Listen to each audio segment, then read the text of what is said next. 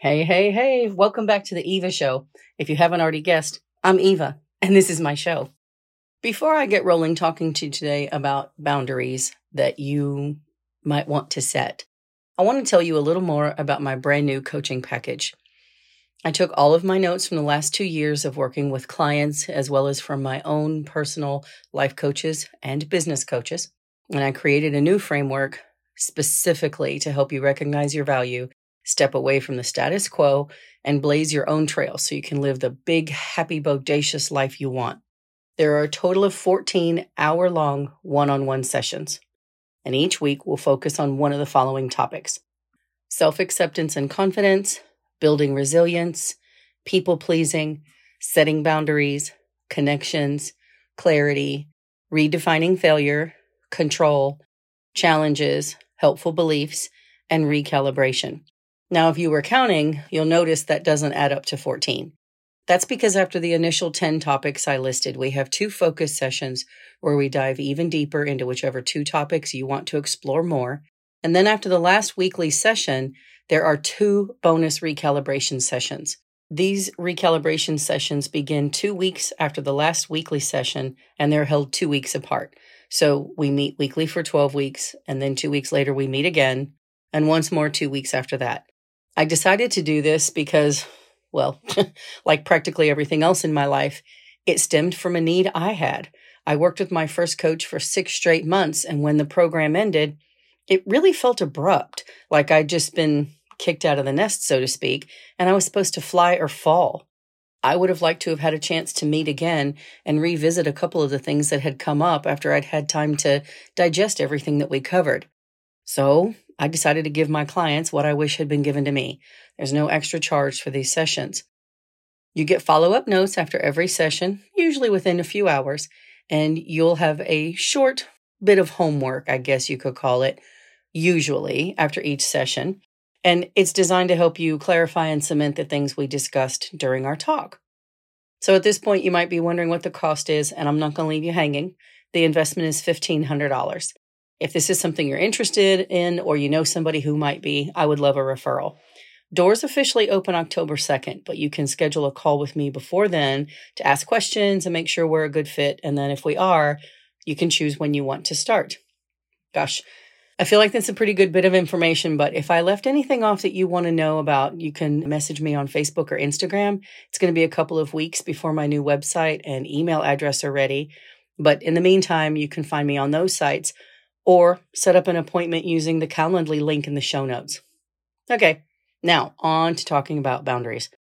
When I was young, I thought boundaries were imaginary landlines that told you where to put up your fence or to let you know that this was the place where you were going to get shot because you crossed over to the neighbor's side of the line.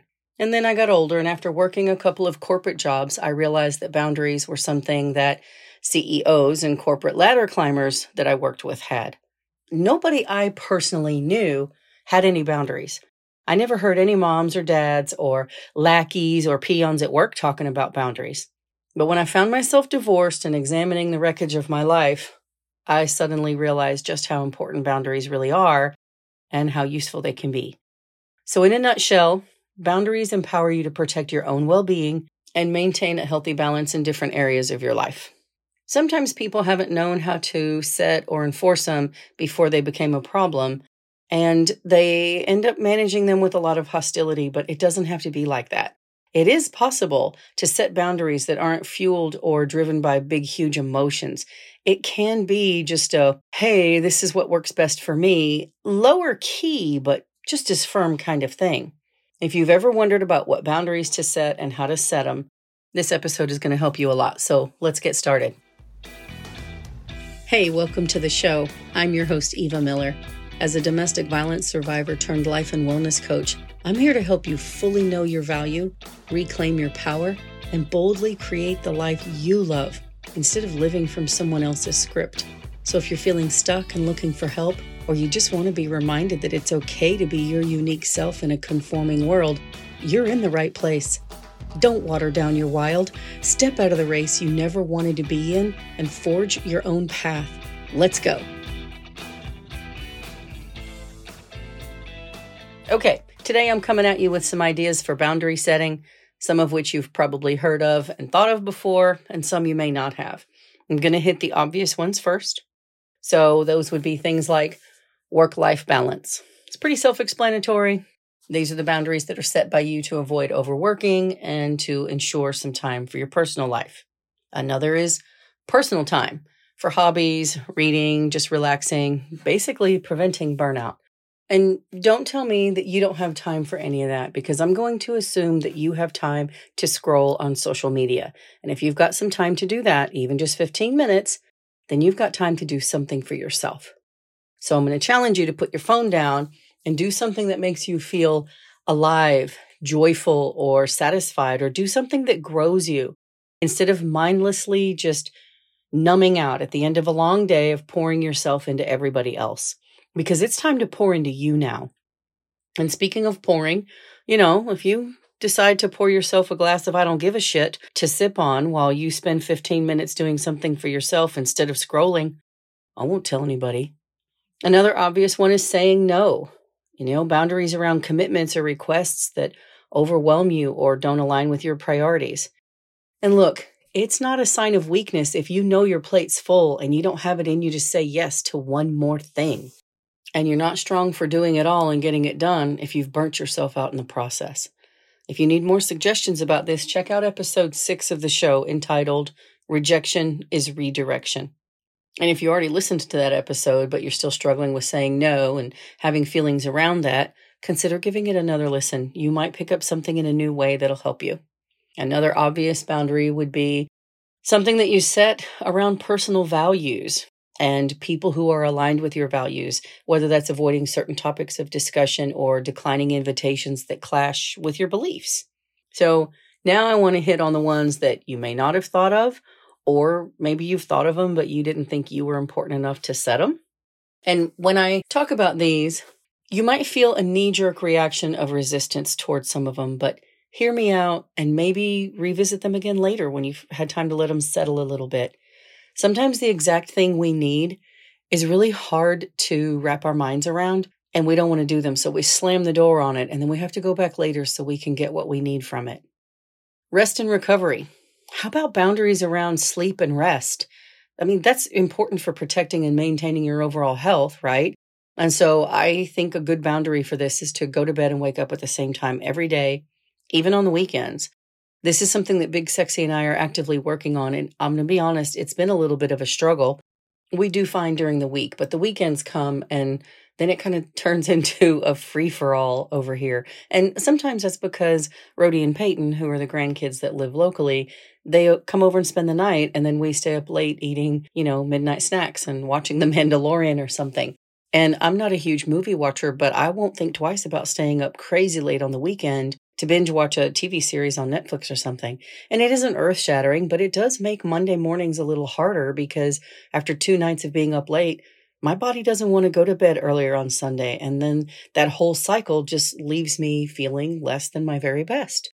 Another boundary for you to consider would be taking time for reflection. How can you be sure that you're still on the path you want to be on? you have to assess and evaluate, right? Like you wouldn't just look at a map one time and then set off on a year long journey and never look at it again. You would look at it for confirmation markers all along the way. So why wouldn't you do this for the whole lifelong journey you have while you're on earth? And for me, this typically means evaluating how my day went before I go to sleep. And I used to do this in a really judgy way toward myself, but that has finally started to evolve a while back. So now I remind myself to get curious and look to see where I hit the mark, which to me, that means doing the things that are most important of all the things that I have to do. And it means not getting distracted by the sparkly things.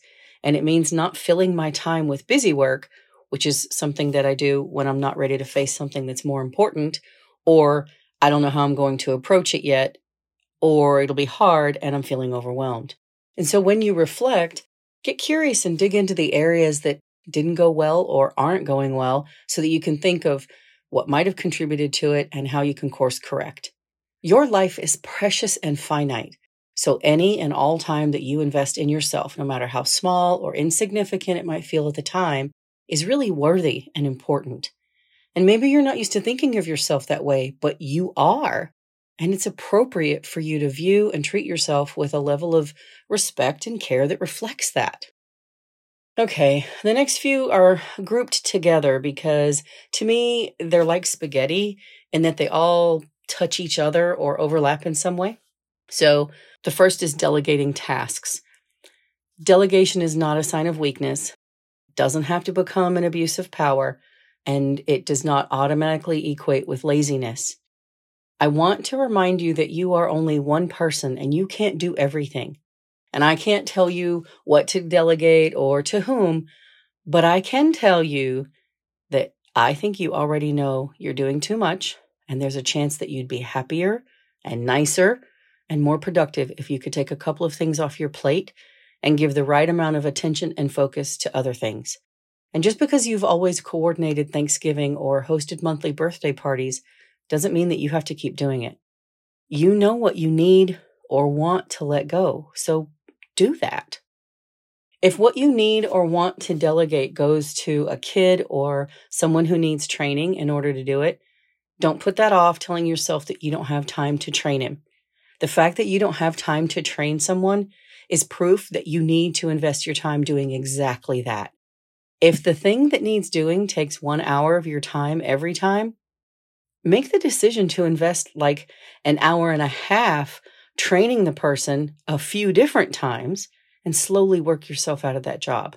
And then just manage the decision you made by backing yourself up if other things get delayed while you transition to the other person. It's going to be okay. Then there's social events. Don't be afraid to set limits on social engagements to prevent overcommitting. It's okay to prioritize your downtime. Your life needs to feel good to you, not look impressive or glamorous or something like that to anybody else. Know your capacity. And when I say capacity, I'm not talking about you doing your impression of Stretch Armstrong and trying to be everywhere all at once. Capacity is just that. It's what you're able to carry without making a mess. Okay, then we have maybe setting boundaries around your communication style. Communicate your preferences and response times so that you can manage expectations. And you know, at first, I think this sounds like it's only suited to an office relationship, and it does work there, but it works on other levels too. There's nothing wrong with asking someone to text you instead of calling or letting them know that you don't check your email until the afternoon and that they can expect to hear back from you then. And so it's going to sound different when you're talking about applying this to kids, of course, but the principle is the same. So saying something like, I need to think about this, or I need to talk this over with your dad or your mom, and I'll let you know tomorrow night. That's appropriate. And then if the kid starts asking about it before tomorrow night comes, ask him if he remembers when you said you'd let him know. If he can't remember, remind him. Just tell him again. But if he knows and he's jumping the gun, hoping to get an answer sooner, stand firm. And then, whatever you do, don't forget to let him know the answer at the time you said you would. And then there's emotional energy. Simply put, how about setting boundaries about how much emotional energy you invest in helping other people?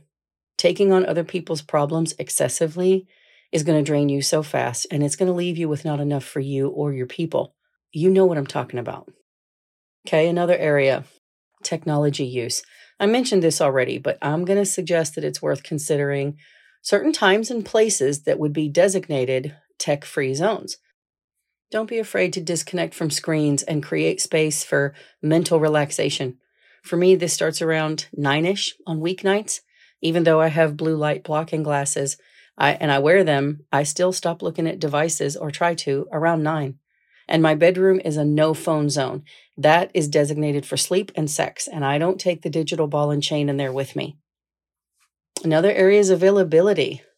Specify to whoever might be on a need to know basis when you're available for meetings, appointments, or calls so that you can prevent interruptions. Don't be afraid to use the do not disturb feature or the focus feature on your phone. You're not at their mercy. You control them, they don't control you. And it feels good to take that kind of control too. It lets you focus. And then when you're done focusing and you've done the thing you need to do, you can get back uh, to someone else and not feel guilty about the time that you are spending and feeling like you're overwhelmed and running around like a chicken with your head cut off trying to do too many things.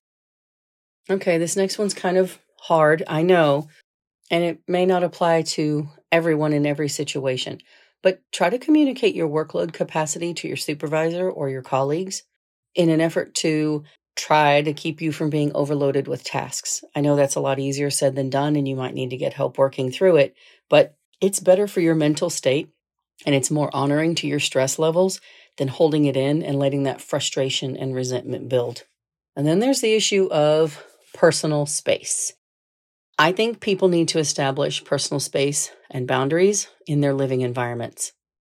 People do this all the time with work and stuff. It's kind of like an unwritten rule. You don't touch stuff on somebody's desk. But when it comes to your home environment, the one area that I see as a problem across the board for a lot of people is the one about not letting your kids have free rein in your bedroom. It's okay if you want to establish a boundary where they don't go in your room without you being in there or without your permission. And this is mostly applicable to smaller kids, right? Like, I mean, if you've got teenagers and they actually want to set a foot into your room, it's probably because they want to talk to you and you should seize the opportunity. But jokes aside, there's nothing wrong with wanting to have a space that's off limits to your kids. And maybe that's your office or your desk area, or maybe it's your bedroom and bathroom. You don't walk into your kids' rooms and start playing on their bed and with their toys, and it's okay if you don't want them doing that in your room. And there's another area. Um, how about financial boundaries? Like set limits on lending money or financially supporting other people to protect your own financial well being. And the thing is, with these limits, if you set them before anyone comes asking you for something, it's a lot easier to stand your ground. I think giving money to someone in need without expecting repayment is something entirely different than lending, but it should still be done with caution because nobody wants to feel taken advantage of. So if you set a policy, you just, oh, I have a policy, I don't do this. Done. then there's the area of expectations. I think it's important to clearly communicate your expectations in relationships. And this might be about shared responsibilities, it could be about emotional support or something else altogether. And I think this is kind of aimed at romantic relationships, but the whole concept is appropriate for any relationship you have where you interact with somebody regularly. I mentioned at the top of the episode that my life had fallen completely apart before I started to understand the importance of boundaries. And the first time I can remember intentionally doing the whole quote unquote clearly communicate your expectations thing was when I was on the phone with Big Sexy for the very first time. Except he wasn't Big Sexy. I mean, he was Big Sexy. I just didn't know it because I'd never met him and I hadn't given him that name yet. That came later. At that time, he was just Brian, a guy that my coworker was trying to set me up with. A couple of guys had shown interest in me after I escaped from my ex husband, but it was clear that some of them were just trying to play games with me and string me along. And obviously, I was very on guard about that. So when Brian called me that first day and we were talking, he asked me about meeting him, and I said I would. And then I told him that if he wasn't on time, I wasn't going to wait more than 10 minutes. And if he didn't have a good reason for being late, he was never going to get the chance to meet me again. And see, this is one of those reasons why I said earlier that sometimes people who haven't known how to set or enforce boundaries before they become a problem kind of manage them with some hostility, especially in the beginning. And the other reason that I said that is because I've watched it play out this way with other people too. And I actually asked Big Sexy about this when I was writing my notes for this episode. And he said that it didn't come out sounding as bitchy as I thought it did, but it did sound really direct. And he also told me that I've gotten more diplomatic when it comes to explaining my boundaries since then. And finally, the last idea for a boundary that you might need to set involves feedback. Communicate how you want to receive feedback. That way you can ensure that it's constructive and respectful. And that might sound like, you know, I'm really angry right now. Can we talk about this later when I'm calmer so I can really hear what you're saying to me without feeling so defensive? And I won't end this without also saying that Obviously, it's important to communicate your boundaries openly and firmly, but it is just as important that you respect others' boundaries as well. So, in the case of feedback, maybe you want to ask permission before you give feedback to somebody else. Doing this will give them a chance to express a boundary or a need that they have around the situation. And finally, I'm just going to remind you that you are a grown adult. And if you don't want to have a relationship with someone in your life, you absolutely don't have to. There's no law that says you do. And as long as you're not trying to avoid someone in an effort to keep from doing your own work, then it's not a problem. Okay, whew. After all of that, you can see why setting boundaries gets its own dedicated session in my new framework, can't you? Sometimes my clients say that they know exactly who's involved or what situation they want to discuss regarding boundaries, and other times they're not sure of the pain point. So we talk about it and we unwind it together, and then they can decide what their next step is. I want to reiterate that setting boundaries isn't meant to and doesn't necessarily change the other person or the situation. Boundaries are always for you. Now, sometimes it does happen that the situation changes for the better or the other person makes a change. But that's lagniappe, right? Because boundaries are meant for you to bring clarity and protection to your own well being. And if something extra happens, well, that's great. So, which one of those things spoke to you today? I, I want to know which one resonates. Please message me on Facebook or Instagram. I love hearing from you. And if you want to talk to me but don't have anything to say pertaining to this episode and there's a different topic you want to hear about, let me know. Okay, that's all I've got for you this week. If you loved this episode and want to support me, would you please take a screenshot and share it on your social or with someone you think who would love it too? It really helps grow the podcast and I'd appreciate it a lot. All right, I'm out. Peace. Okay, that's all I've got for you this time. If you want to see if my coaching program can help you, you can set up a Blue Skies call with me to learn more. It's free. I am not high pressure. I'm not going to badger you. We just have a conversation. You tell me the things you need, what you're looking for, and I tell you what I do to help people and how my program might work with you. if they match up, great. If they don't, all you've lost is an hour of your time. Link is in the show notes. Talk to you next week.